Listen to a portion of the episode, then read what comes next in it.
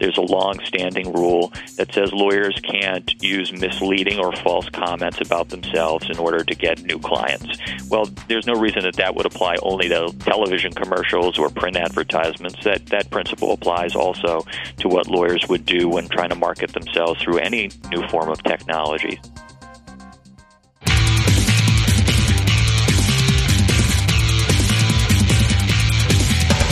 This is Lawyer to Lawyer, the award winning legal podcast with J. Craig Williams and Robert Ambrogi. West Coast meets East Coast, and yes, they are attorneys, bringing you the latest legal news and observations every week with the leading experts in the legal profession. Produced right here on the Legal Talk Network. Hello, everyone, and welcome to Lawyer to Lawyer on the Legal Talk Network. Thanks for joining us. I'm Craig Williams from a surprisingly rainy Southern California. Uh, but my co host, Bob Ambrogi, is off today. I'd like to take this time to thank our sponsors, Clio web based practice management program for lawyers at goclio.com, SunTrust, who offers private wealth management solutions for attorneys and law firms at suntrust.com slash law, and Firm Manager from LexisNexis at myfirmmanager.com slash LTN. Well, today we're going to be talking about the ABA's Commission on Ethics preliminary issue, and we're going to be asking the questions of where lawyers stand on the issues of advertising and ethics, especially when online technology is in the picture. Reaction was not good to the ABA Commission on Ethics 2020's preliminary issue paper last fall on the potential restrictions on lawyers' use of technology for marketing and advertising. Legal marketers and legal bloggers were concerned, to say the least. Since then, the ABA has released changes to its initial proposals on lawyers' use of technology based client development tools. So, today on Lawyer to Lawyer, we're going to take a look at the ABA study of online advertising, the popularity of technology in the legal community, reaction to the study, and take a look at the proposed rule changes by the ABA and, in reality, what it all means. We have two great guests today. Our first guest is Andrew Perlman. He is the chief reporter for the American Bar Association's Commission on Ethics 2020, which is reviewing and proposing changes to the ABA model rules of professional conduct and the American system of lawyer regulation in light of advances in technology and the increasingly global nature of the law practice. Andrew is also a professor at Suffolk University Law School in Boston, where he writes and teaches in the areas of legal ethics and civil procedure. He is also a co contributor to a legal ethics blog, legalethicsforum.com. Welcome to Lawyer to Lawyer, Andrew. Thanks very much, Craig. It's a pleasure to join you. And our next guest is Nathan Darling. Nathan served as the 2010 president of the Legal Marketing Association, an international organization with over 2,500 members dedicated to advancing the practices of marketing, business development, and client service in law firms. Nathan is currently the Director of Client Development and Marketing for Van Ness Feldman out of Washington, D.C. Welcome to Lawyer to Lawyer, Nathan. Thank you for having me. Andrew, maybe since you're with the ABA or at least uh, part of their uh, commission here, what is the commission's position and what is its overall mission? So, the overall mission uh, is to address lawyer regulations and how they should be changed or updated in light of changes in technology and, and the increasingly global nature of law practice. So, former president of the ABA, Carolyn Lamm, established the commission back in 2009, and it has really a three year mission to, to study these issues and come up with recommendations. Um, and we'll be submitting a wide range of proposals to the ABA's House of Delegates uh, for uh, next year. And so that's a little bit of background. Uh, one of the issues, among others, that the Commission has been studying is uh, legal technology, and in particular, how that technology is being used for marketing related purposes. And I think that was uh, the particular issue that you addressed at the top of the show.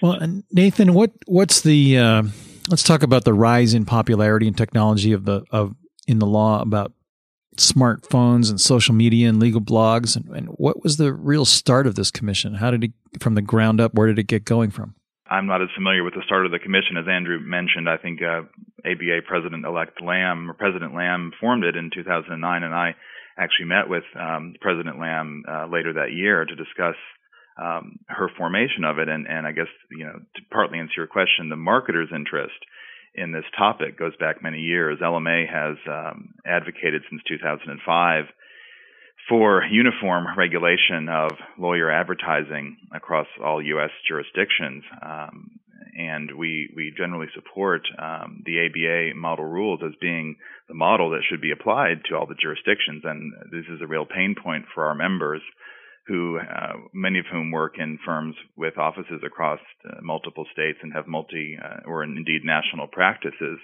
and complying with the 50 state patchwork quilt of advertising and marketing regulations is a huge burden. So, our interest in the 2020 Commission, uh, we were glad to see that President Lamm formed it, and we were keen to get involved and share the perspective of our members on it because technology, just to use one example, certainly has changed in, in radical ways and continues to change the ways in which lawyers communicate uh, with the lay public and with the buyers of their services and we felt that the current model rules did not adequately address um, the current uses of technology. Uh, but we we urged the commission, and I think the commission did a great job with this in their proposed uh, changes, to exercise some restraint uh, in in its review because well the rules were written in, with some archaic language. For example, uh, the model rules uh, included a reference to television being a new medium for advertising. Well, again, that's just one example of how they had gotten a bit out of date. But to your earlier question about whether there was alarm about the commission, I think that some in the industry were concerned that the ABA would take um, uh, an approach of trying to regulate technology or regulate the internet. And we really applaud the commission for uh, not doing so. We think that their results are are thoughtful and uh, a really well balanced approach to recognizing the opportunities that the internet afford tech, uh, afford lawyers to develop their practice and to communicate about legal services in ways that aren't just advertising. And uh, so we we're, happy with uh, with this outcome. Andrew, what what was the uh, thrust of the original commission report that raised uh, so much ire across the internet? Yeah, so uh, it, what was originally released wasn't really a report or even a set of proposals. What was uh, originally released was an issues paper, which was really just an attempt to identify a number of issues that we had spotted and that we wanted feedback on. It was really kind of preliminary to developing our proposals. And I, and I think the reaction that you mentioned at the top of the show wasn't really in response to any proposal that the commission had produced, but rather the the asking of the questions that made people concerned. I, I think people had concern uh, that we were asking questions about lawyers' use of technology, for example, the internet, in order to engage in marketing. That perhaps the commission had some sort of agenda to uh, regulate or create new restrictions regarding lawyers' use of that technology. But uh, really, from the start, the commission was really just asking the questions and trying to identify what the appropriate issues were to even be thinking about.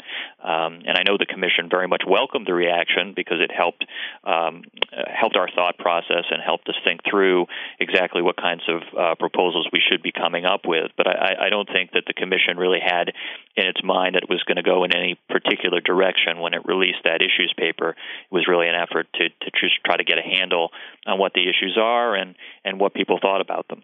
Nathan, what was the reaction when the issues paper came out? Uh, for the most part, people, uh, as I mentioned, um, the responses that we got were expressions of concern that the commission would develop new restrictions about uh, the internet or try to make it more difficult for lawyers to use the internet to market their uh, their services. So I would say certainly that was not the exclusive reaction that we got, but we got quite a few um, comments along those lines.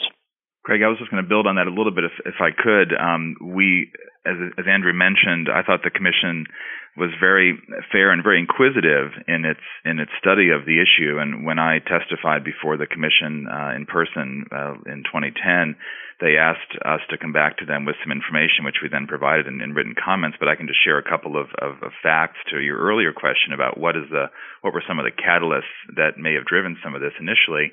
Um, LMA's own survey of its members uh, in November 2010 identified that 85% of our respondents said that, that their law firms are engaged in marketing activities that employ social media, as defined as blogs, Twitter, Facebook, LinkedIn, and, and similar sites. Of course, many uh, websites of firms large and small, uh, or law firms large and small, have websites, just basic ones as well. Likewise, um, LexBlog, a leading um, legal blogging uh, company, does a annual state of the AmLaw 200 blogosphere report that in 2010 revealed that uh, 62% of the AmLaw 200 law firms uh, have have blogs. That was up from uh, 39 firms uh, in uh, August 2007. Likewise, one more, a couple more data points for you here, just to share the the, the penetration of these media. Um, in 2010, uh, Zeughauser Group, along with American Lawyer Media and Green Target, surveyed Corporate Counsel on their adoption of these tools, and 62% of corporate counsel uh, in that survey preferred to access outside counsel information or information about lawyers whom they would hire uh, online versus in print. And 53% of the corporate counsel surveyed predicted that their use of new media to access legal industry news and information would increase uh, in the next six to 12 months.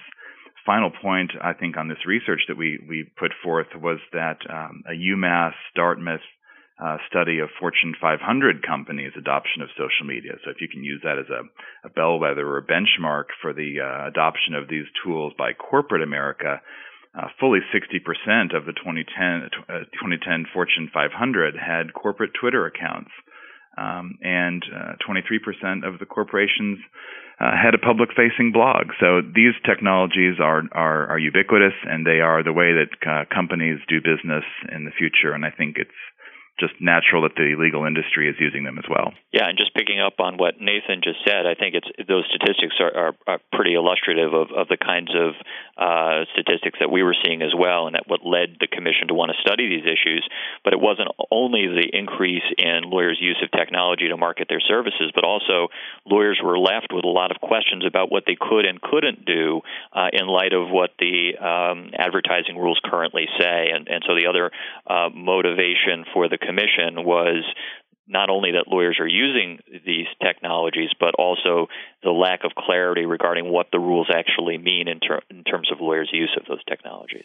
And, and what's the real problem here? I mean, what is it that lawyers are doing wrong that may get them into ethical issues? What are the kind of? Can you give me some examples? Um, you know what I what I think the commission ultimately found was is that the uh, the ethics rules uh, really apply equally well to the internet as they apply in any other context. And what we really needed to do was just clarify a little bit how those rules apply in the internet context. So it's it's not that the internet is kind of the wild west and lawyers can do whatever they want online. It's more about explaining how existing principles that underlie the rules apply in that context. So going to your question about an example, so one primary concern is any kind of uh, misleading or false representations that might take place on online. So there's a long-standing rule that says lawyers can't use misleading or false comments about themselves in order to get new clients.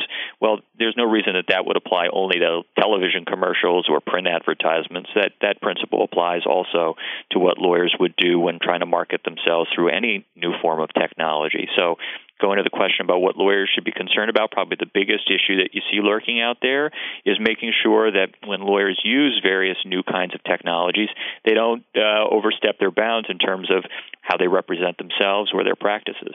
I would agree with that. I mean, I think our, our position is, is similar uh, that clarity was needed and clarity was provided. And really, for us, it's a, it's about the message, not the medium. That was really, a, I think, a strong view of ours and, and other commenters in, in, the process that just like uh, the ABA can't possibly regulate every conceivable context for a lawyer to share information about his or her practice in in-person settings at conferences or trade shows or on the telephone, except to set out some basic fundamental principles such as not engaging in false or misleading conduct um, it was our view that those could be translated, reg- you know, well into into this new context. So, message not medium was really our our our, our message, and the other I think concern um, that we we definitely face, I think, in the in the corporate context, and I should note that many of the LMA members work in law firms that that tend to have a corporate clientele as opposed to individual, although we do have a, a mix um, is there are some risks,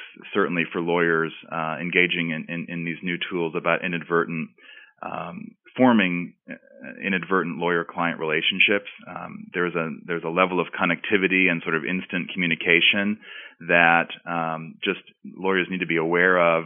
As Andrew suggested, their their ever-present ethical obligations to make sure that whatever they whatever communications they engage in online um, or through new media are appropriately caveated and so forth. And in fact, the ABA had had uh, an existing formal ethics opinion last August, uh, opinion 10-457, that clarified some of these things. And I think that together with that opinion, this proposal really provides more clarity and it's helpful to the profession. Yeah, I think Nathan is exactly right. The other big issue is the inadvertent creation of a lawyer client relationship. You know, the, the existing rule, Rule 1.18, uh, talks about lawyers having discussions with clients. But of course, in, in light of all the new forms of technology, um, the idea of a conversation is, is, I wouldn't say it's antiquated, but it's not the only way in which lawyers and potential clients might engage with each other.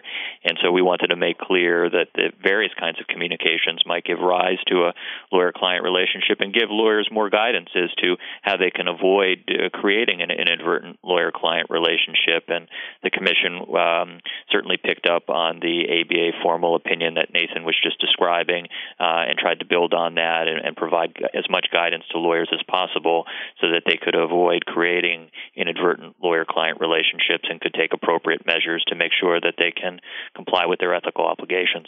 You know, I'm I'm far from a luddite, and I suspect that most of the people that listen to this podcast are as well, because they're all technologically oriented. But it just seems to me that generalized rules uh, can apply across the board no matter what the technology. I mean, we've seen some drastic changes in technology in the last 5, 10, 15 years, and I'm sure we're going to see even more drastic changes in technology. It seems to me that anything that you'd write that addresses technology would be out of date almost as soon as you wrote it why go with technology issues when you can issue generalized opinions, uh, Craig, generalized I, rules? Yeah, I think you're exactly right. And one thing that we were very careful to do is to try to remain technologically agnostic. So, in other words, we were trying to address issues that have come up because of lawyers' use of technology, but we were very careful not to try to, to describe our guidance in the in, in terms of the particulars of specific forms of technology that are being used today, because we very much anticipate that things are going to look very much different five or ten years from now. And that's exactly why we focused on the idea of explaining how existing principles simply apply in new contexts, rather than getting into the details of saying, you know, using Twitter or Facebook, yes or no. We really tried to uh, pitch it at a, a higher level of generality so that it really has staying power going forward, and that we won't have to revisit these recommendations in just a few years. Um, I agree with, with that. I think it was re- really well said. And just to build on that point, um, one of the things that we draw the, drew the commission's attention to in our testimony and comments was that many forms of internet-based um, communications, maybe they websites or blogs or social media, um, can be thought of differently than some of the old bad examples that you hear about of bad, quote unquote bad lawyer marketing. You know, the overly aggressive phone tactics or the ambulance chasing people hanging out at the courthouse or the the obnoxious billboards. You know, in contrast, you know, internet uh, communications are are sort of information on request and so I think the to your point, Craig, I mean the, the, commission stopped short wisely of, of dictating or, or, or picking winners and losers of, of technology applications, but it did recognize importantly in some of the comments that, for example, internet search results, um, including pay-per-click uh, ads, you know, did not constitute solicitations that would subject lawyers to to some of the some of the rules provisions because they recognize that that in the technology age, you know, users drive their own experience. And so I think it recognizes not just the sophistication of the lay public to discern what is and what is not an advertising message. Um, consumers are very savvy, but also the fact that these are this is information on request. People have have gone out and sought this information through web searches or through uh, their own activities on social media, uh, surfing the internet. So there's a there's a difference there. I think that the commission wisely recognized and and put into the comments without making them technology specific. Well, really, it kind of begs the question of whether there should be ethical restrictions when it comes to legal marketing and social media, any more so than the restrictions already exist. Uh, that question is exactly right, and, and, we ultimately concluded that there shouldn't be. There shouldn't be any additional restrictions that would exist uh, when lawyers use these new forms of technology, but rather what we needed was just some clarification about how the existing rules and existing principles that underlie them should apply in this new context. And and so I think you're right. There, there, the commission concluded there wasn't really any need for new regulations or new restrictions, but really just clarification. Yep, that's definitely our view. I mean, uh, between uh, to build on that, you know, between the Federal Trade Commission, state attorneys general, uh, other bodies uh, such as the Direct Marketing Association, among others, that set the standards for um, you know marketing and advertising. I mean, there's a widely established body of of industry practice on these matters that ABA did not need to step in and and, and do new uh, regulations, and they they wisely stayed away from it. I mean, one analogy I also make is to the financial sector and to the medical uh, profession. You know, if you want to draw a bit of an analogy to the legal profession, um, you know, you can now find doctors online as well and, and, you know, get information about medical conditions and so forth. But when you actually are seen by a doctor, you still have to fill out certain forms and disclosures and so forth. And it's the same thing with, with, with lawyers and law firms. Likewise, the financial sector, you can do lots of things online, but you still have to check certain boxes, read certain disclosures, and those industries have adapted, uh, and the legal industry is adapting as well. So I think agreeing with with Andrew here. You know, no new regulation, uh, but some regulation is appropriate because this is a profession that um, that has a tr- strong tradition of protection for consumers and uh, has strong core values of honesty and integrity and other rules that wisely govern the conduct of lawyers. And so, uh, it's it's it's good to have basic uh, and clear provisions. Great. Well, thank you. Uh, gentlemen, it's time for us to take a quick break. When we come back, we'll have more on the ABA study of online advertising.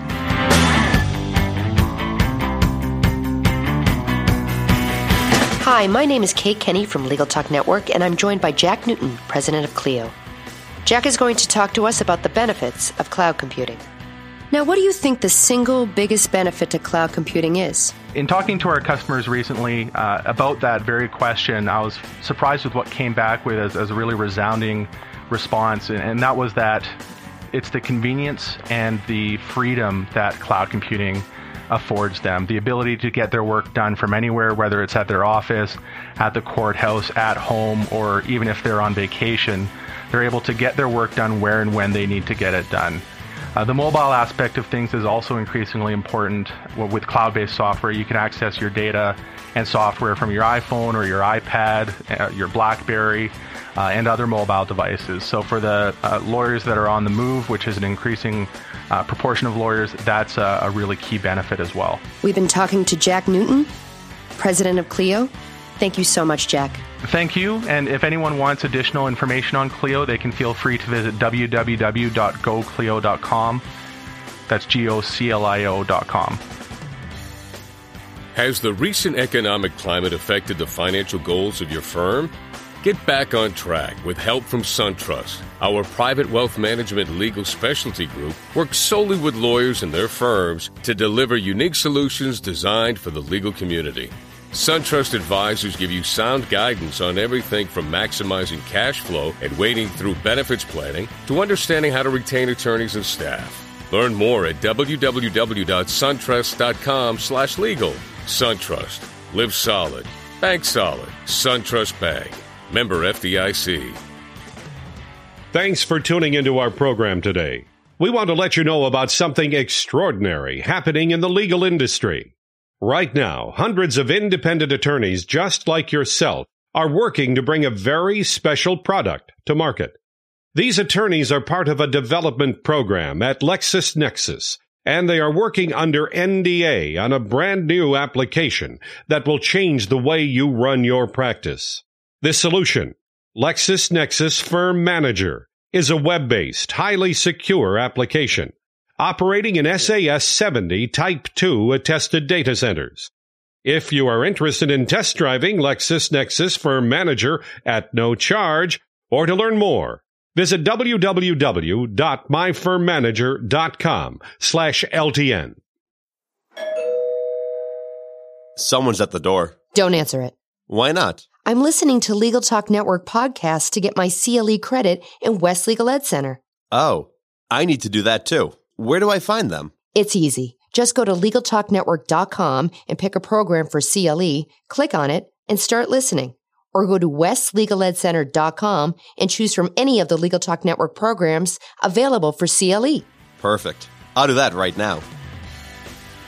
So nobody's reading your ads in the legal journals or magazines? Try your marketing with Legal Talk Network. Over 4 million listeners since launch. Go to LegalTalkNetwork.com and shoot us an email or call us at 781 551 9960.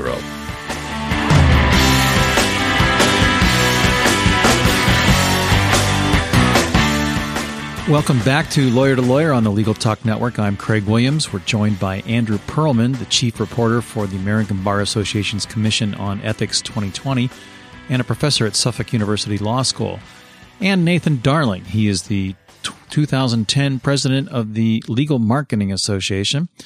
And we're talking about the ABA's recent study on ethical issues um, as emerging in, in the new technology of social media and so forth. One of the things, gentlemen, that concerns me just as an, as an attorney is that I get a lot of emails that are apparently phishing emails that are from somewhere in Africa, the Ivory Coast, or somewhere over in Korea.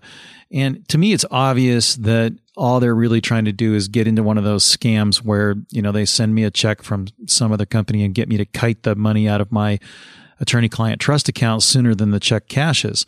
Um, we've we've done some shows on that, but my understanding is that when you get an email like that, you really don't have to respond to it, and you probably shouldn't respond to it. But is there any kind of duty that we have as lawyers to respond and provide a notice of non-retention or or some type of thing that says I'm not representing you, go away, or do we can we pick and choose which ones we respond to? So, uh, in the Commission's proposal, uh, what we did was try to offer a little bit more guidance in uh, Rule 1.18, which deals with a uh, lawyer's duties with regard to prospective clients. And what we really wanted to emphasize here, what we thought the, the basic principle was, is that there is no duty that you that need to extend to somebody who reaches out to you unless that person really has a reasonable expectation um, that you would consider representing them. And so, a cold call, phone call, or an email email to you out of the blue, somebody who sends that to you or calls you without any reason to think that you might be interested in representing them doesn't have a reasonable expectation uh, that you are going to act as that person's attorney. And so we wanted to make sure that that point was clear to avoid, I think, the very situation that you were just describing, Craig. We don't want lawyers to feel obligated that they need to reply to some email that's so clearly a scam, uh, because I think under those circumstances, nobody could reasonably believe that you would be interested in the, the possibility of representing that person. So we didn't want to create an obligation that would arise out of that kind of communication. On the other hand, what we also don't want to happen, and this take the other extreme, is that a lawyer has a website says, "Please contact me. I'm very interested in representing you. If you have a uh, you know a certain type of, of legal matter, uh, you know, please send me all of the details regarding your case so that I can make an assessment." And then the person sends an email to that that lawyer providing details about their case, under those circumstances, it might be very reasonable for the person to think that this lawyer was very interested in representing them.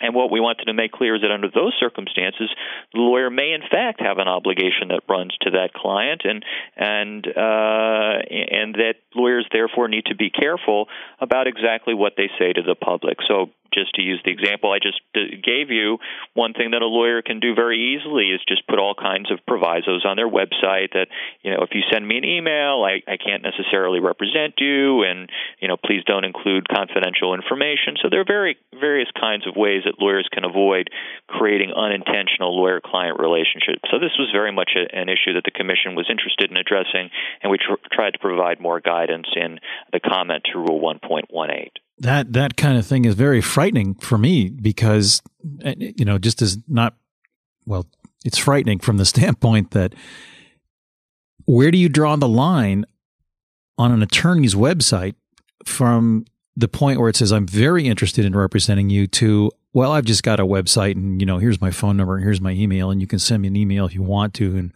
oh, I'm really not interested. I mean how do you get where do you draw the line between those two? It, it, and sometimes there's not always going to be a very clear line to be drawn. And what we did in this comment is identify a number of factors that would weigh one way or another. So, for example, the comment that we had um, suggests uh, I can just read it to you because I think it might be I think it directly addresses your question. So, when a, a person initiates an electronic communication with a lawyer, such as through email or a website, the reasonableness of the person's expectation that the lawyer is willing to consider forming a client-lawyer relationship may depend on on a number of factors, including whether the lawyer previously represented or declined to represent the person, whether the person prior to communicating with the lawyer encountered any warnings or cautionary statements that were intended to limit, condition, waive, or disclaim the lawyer's obligations, whether those warnings or cautionary statements were clear, reasonably understandable, and conspicuously placed, and whether the lawyer acted or communicated in a manner that was contrary to the warnings or cautionary statements. And then there's an example. So, for example, if a lawyer's website encourages a website visitor to submit a personal inquiry about a proposed representation and the website fails to include any cautionary language, the person submitting the information could become a prospective client. But by contrast, if a website offers only information about the lawyer or the lawyer's firm, like the lawyer's contact information or email address, that information alone is typically insufficient to create a reasonable expectation that the lawyer is willing to consider forming a client lawyer relationship. So, granted, there are going to be situations that are going to fall in the gray area, but I think this comment really kind of gives the more, more common scenarios and gives it lawyers advice about the kinds of things that they can do, for example, on their website to really limit the risk that they're going to be creating relationships with people they don't want to create relationships with. Nathan, are you okay with that? I was just going to say I, I agree completely. I think that was very well said, and we noted that comment because I think the important piece. I won't restate what Andrew just said, but the important piece for for us and our members, particularly on websites, I think was that the recognition in, in the proposed ABA's proposal that the mere fact of a, of a law firm having a website with basic information, contact details, and so forth does not, you know, constitute a solicitation or an advertisement. Some states have read that that way, uh, in particular with respect to large national or even regional firms, um, because the internet, of course, knows no geographic boundaries. So a firm that has a national practice where people anywhere can access its website is is sort of long arm statuted into the uh, you know state uh, bar regulations uh, you know in, in this way. And so I think that the ABA has provided very helpful clarity here again. Um, that you know, as Andrew mentioned, you've got sort of stop gates, and our members certainly work on these issues. How do you have the pop-up windows or disclaimers prominently placed in the process that for functions that invite a contact? Um, and also, just again, clarifying that the mere fact of having a website does not mean that the firm is automatically soliciting its services um, is very helpful. And, and so I hope that it's our hope, I think, that the these model rules, if adopted, uh, would be, you know, these these kinds of principles would be carried through uh, across the states. I mean, I think it's um, if you read the proposal, it's not it's not heavily redlined. I think that's a as we've been discussing, there wasn't a need for heavy redlining, but nonetheless, there's been some really important clarity provided here that I hope other states pick up on.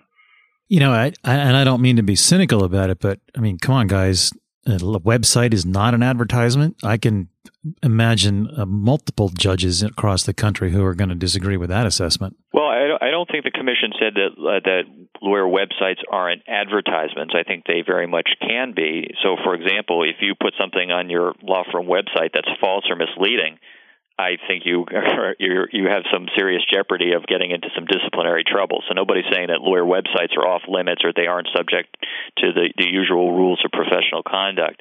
I think uh, the point of this particular comment and, and the issue that we were just talking about is more about whether the website by itself could be viewed as a solicitation, and a solicitation is, at least under the rules, considered to be different from an advertisement. A solicitation is subject to more regulation and restriction than a normal advertisement advertisement. So a website could be viewed as a, an advertisement, and you couldn't put anything false or misleading on it, but it wouldn't necessarily be considered a solicitation and subject to the additional restrictions that uh, that arise in that particular context. Okay. Well, we've just about reached the end of our program, so it's time to wrap up and get your final thoughts as well as your contact information. So, Nathan, I'll flip it over to you. Well, thanks again for having me on. Um, I think final thoughts from us. You know, as I said before, clarity is a good thing. We really think that the commission did a good job here, being uh, balanced and fair. and clear where, where it was needed and using a light hand where, where a heavy hand was not needed. As we've expressed to the ABA, we are keenly interested in these issues and we have expertise and our members have expertise to contribute. So we look forward to continuing dialogue on these as the process wends through the ABA and, and then uh, beyond. We note, by the way, um, one of the footnotes, I can't cite the page number off the top of my head, but there's a note about um, interest in the possible commissioning of an additional white paper on constitutional issues uh, with the 50 state patchwork quilt issue I raised earlier, and we're very keen on that issue as well as for reasons I've already said. So we look forward to the, the next phases here, and uh, um, our association's website is www.legalmarketing.org, and my personal details um, uh, are NAD at vnf.com or 202 298 1890 if anyone wishes to reach out.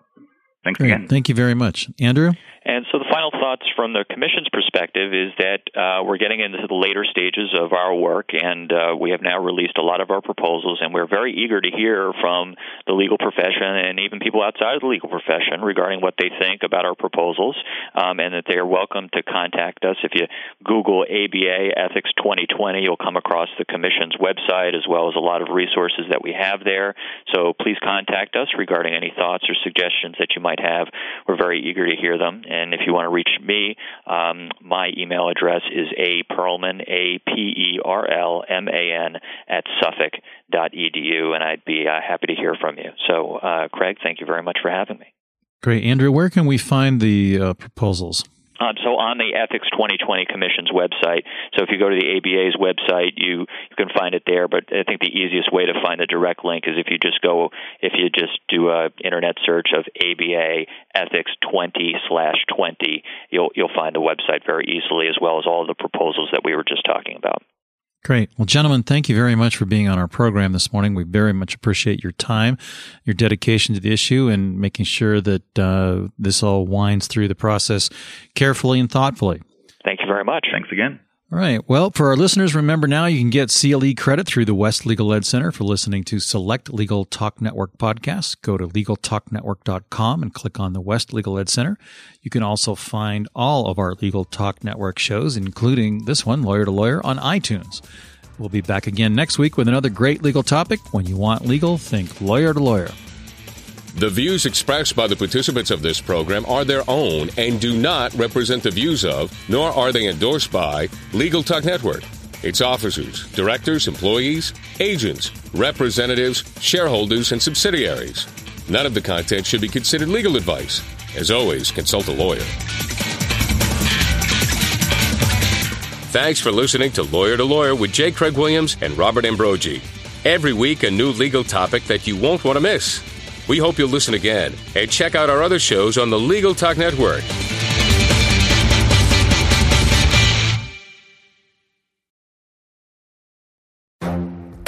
The Lunch Hour Legal Marketing Podcast, your resource for the tips and tactical advice you need to grow your business. Plus, keep up with the news and commentary you crave to stay one step ahead. It's hosted by me, Guy Sakalakis. And me, Conrad Saam. Every other week, we break down the issues holding back your marketing strategy and talk about the changes you need to be prepared for. Check out the Lunch Hour Legal Marketing Podcast wherever you get your podcasts or on YouTube.